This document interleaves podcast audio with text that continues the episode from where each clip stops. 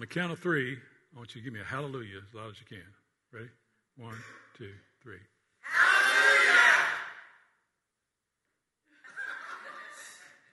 Some of you yelled louder than that in the fourth quarter of the game last night at the television. One more time. One, two, three. Hallelujah! Much better, much better, much better. The, the idea of rejoicing and stress walk together because I would say in that moment, in that moment of hallelujah, stress was not on your mind. Whatever you brought this way in, in, with the, to church this morning in the way of stress suddenly left, instantly left at rejoicing. Now, why is that the case? Because it's biblical, because it comes from the truth of the Word of God. So, I want us to look today at this text in Philippians 4. Turn there, if you will. Just a very few verses together, but powerful, powerful truth because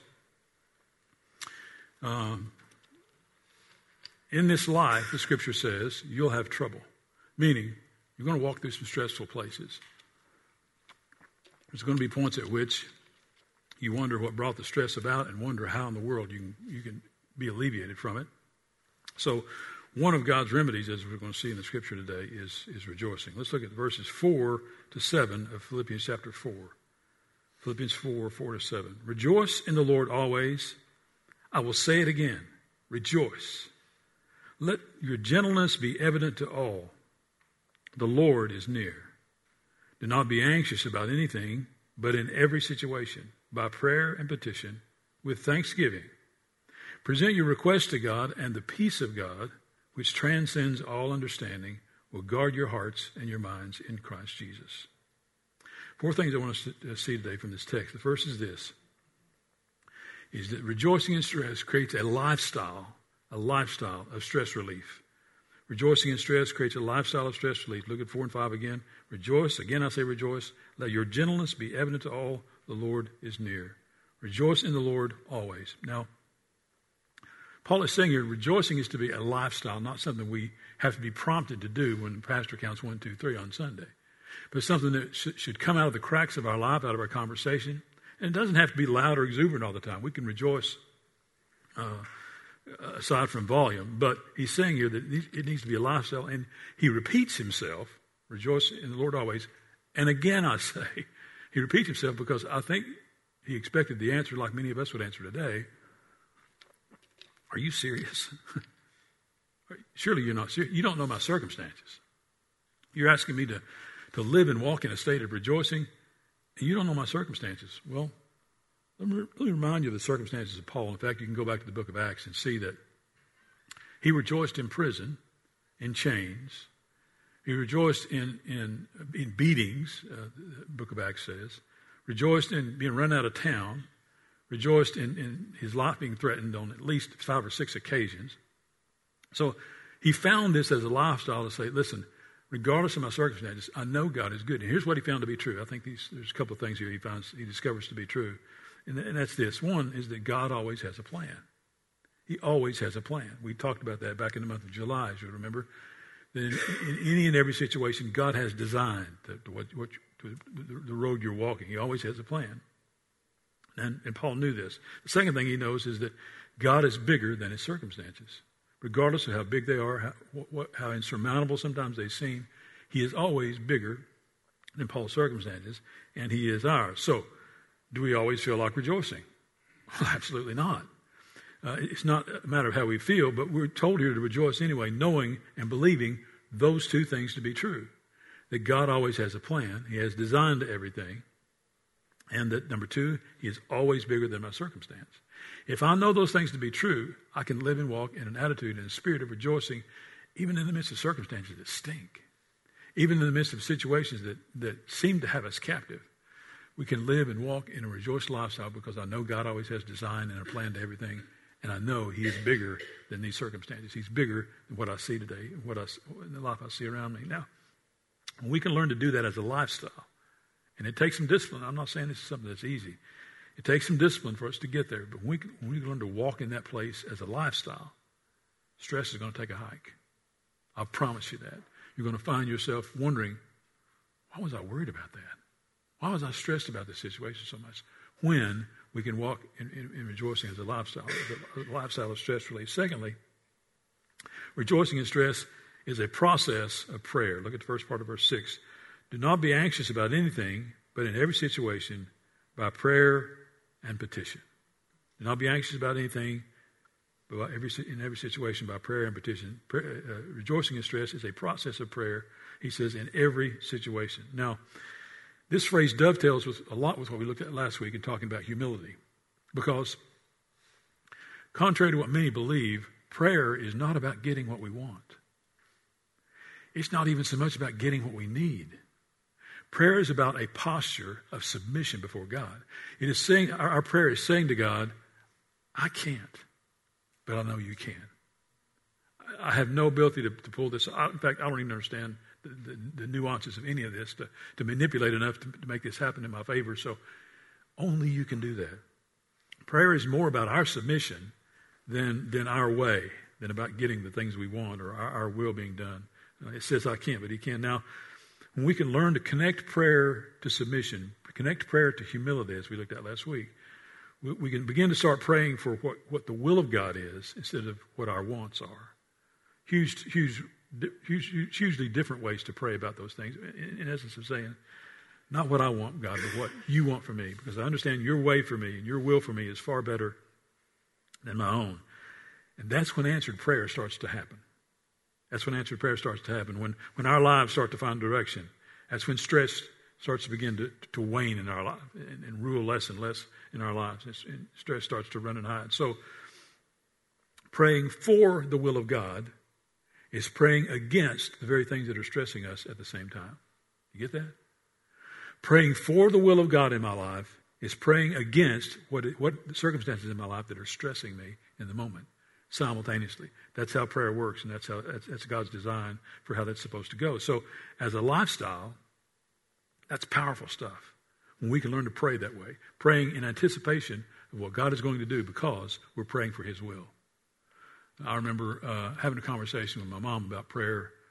She was in her early 70s. And I had just done some teaching shortly before that on spiritual gifts. And, and as a part of that teaching, um, shared in that teaching that the gift of healing is almost, almost all the time in Scripture accompanied by prayer. And so I, I began to kind of push her about that. I was having lunch with her one day. I said, Mom, have you ever considered that you may, you may have the gift of healing? Crazy, son. I don't. Because her concept of healing was, yes. And I said, no. I'm not talking about somebody getting knocked out in an altar someplace with somebody behind them to catch them. I'm talking about the vehicle of prayer. And I began to, to name to her probably five, six people that I knew she had prayed for herself that God had healed them. And she got quiet on me. Her lip starts quivering. She said, I said, well, I didn't mean to upset you. She said, You're not upsetting me. I'm just w- wishing I knew this in my 20s. If I'd known this in my 20s and 30s, instead of lear- learning this in my 70s, what my prayer life could have been and, and the people that God could have touched, touched and, and possibly healed through my own prayer. And so when we, we can get a concept of God using our prayer in ways that relieves our stress and prays for His will at the same time, boy, it excites us to pray. We don't pray as a last resort.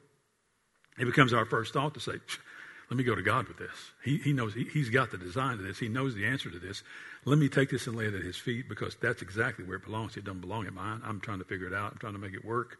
And I can't and I won't because it's God's design to, to, to all that's going on in, in my life. So when I start praying for God's will, I start praying against the very things that are stressing me at the same time. It's a process of prayer, rejoicing in stress. It's thirdly, it not only creates a lifestyle of stress relief and it's a process of prayer, but thirdly, rejoicing in stress is based in gratitude. It's based in gratitude. Look at the last part of verse 6. By prayer and petition, he says, don't be anxious about anything, but by prayer and petition, with thanksgiving, present your request to God. With thanksgiving. So, are we supposed to be thankful for, th- or thankful that our life is full of stress? No. But we are supposed to be thankful for a couple of things. That one, as we've looked at, God always has a plan to, to our, and designed our life. Uh, and the second thing is what we saw in verse 5 the Lord is near. See what he says there in verse 5? We can be thankful that the Lord is near. The Lord never leaves us, the scripture says, nor forsakes us, regardless of our, our, circumstances, regardless of our way and, our, and where, our, where our life finds itself in that moment. He is always there. So sometimes that's all we can see. And sometimes in the middle of stress, that's all we can know to be true is that I know God has a plan and I know God is there. I know He's present and I know He's about He's a God of process.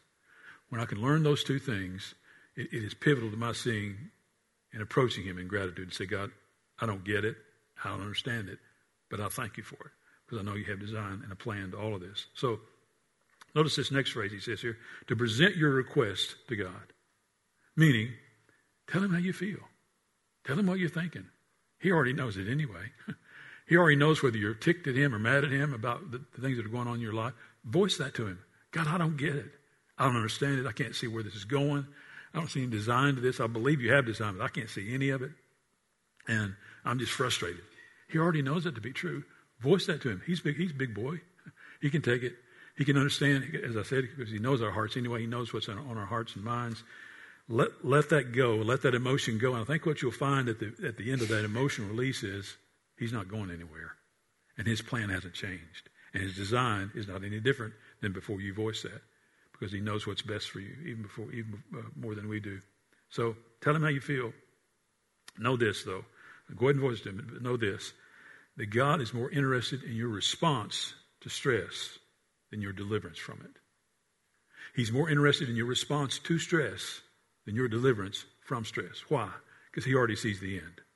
He already sees what that deliverance looks like, and it's uh, he's interested in our response to it. So deliverance is easier for him, and and and, and sometimes uh, for us too. Deliverance is easier for him, and, but but it's not better for you. And he is always interested in better for you, not easier for you. Those those are usually on different paths. And better is, is what he's up to because he understands this that at the end of stress, you walk out a more mature believer than at the beginning of it. He knows that. And he gets that. And he wants you and I to get that as well. So it's this idea of our response to stress instead of our deliverance from it. Uh, he's, he's, he's up to our maturity, a more Christ like you, in essence, in, at the end of the stress than when it started. So if you want that too, if you want a more Christ like you at the end of the, your, your circumstances and situations, then start thanking Him for being there in the middle of it. Start thanking Him for having designed to it. If you know and believe, if you've had enough knowledge with Him to know, when God is up to something in my life, even if I can't see the way, I don't understand His will. When God is up to something, it's for my good. I'm gonna I'm gonna end up more like Him at the at the end of it than at, than at the beginning, and I know it's by His design. When I know those things to be true, I can start to pray with gratitude and in thanksgiving say, God, I don't get it, and I, honestly, I'm halfway ticked about it, but I still trust You in the middle of it. I know that You know what's best for me better than I do, and I'm walking with You, and so start thanking Him for the stress he's bringing into your life uh, because he has designed to it. Finally, rejoicing in stress creates a lifestyle of stress relief, is a process of prayer, is based in gratitude. But finally, rejoicing in stress, watch this, has a payday of peace. Rejoicing in stress has a payday of peace. Look at verse 7. And the peace of God, which transcends all understanding, will guard your hearts and your minds in Christ Jesus. The peace of God, which transcends all understanding, will guard your hearts and minds in Christ Jesus. Now, we're going to talk a lot more about peace in the month of December. We're focusing more on stress here in November, so peace is coming. So hang on. It's the outgrowth of stress. It's the it's the desired end result of stress. But uh, he says talks about here a peace that transcends all understanding. A peace meaning that it's indescribable. It, it, it's uh, it's hard to put into words. You have to experience it to understand it, he's saying in this passage. Had a conversation uh, on Friday with a neighbor friend of mine that I saw at my aunt's graveside service who said, uh, Tell me about your Parkinson's. I learned from a friend that you were diagnosed with Parkinson's last year. And tell me about that. I said, Well, it's kind of hard to describe. Uh, you know, I'll be brushing my teeth this hand, be brushing my teeth, this hand will stop. And I got to tell my mind to tell this hand, let's go, let's get going again. or I'll be shaving. Anything, any, any repetitive movement, oftentimes this, this hand or arm will just quit. So I got to tell my brain to tell the hand, what are you doing? Let's go. Let's get. I said, I wish I could describe it to you. It's something that you got to experience to get. He said, I can see that. I can understand that. And so that's, that's exactly what he's talking about here peace to say, once you experience it, once you've walked in it, you understand it's the desired result. It's the desired end game to stress. Once you've experienced it, it's worth the wait. The peace that transcends all understanding, that is indescribable, is worth the wait at the end of stress every time, he says here, because we have to experience it to walk in it. It's hard to explain, it's hard to verbalize to someone else. It's, it's a road you have to walk on your own. But when we experience God's peace as a lifestyle, we stop being concerned about our circumstances and learn that they are, ne- they are necessary, is a necessary vehicle to the desired end of God, and that is His peace in our our Christ likeness. Uh, it's kind of like watching a, a recorded ball game on your DVR. You already know who, who won the game. You're watching the first quarter, your team's way behind. Gary and I were talking about that before.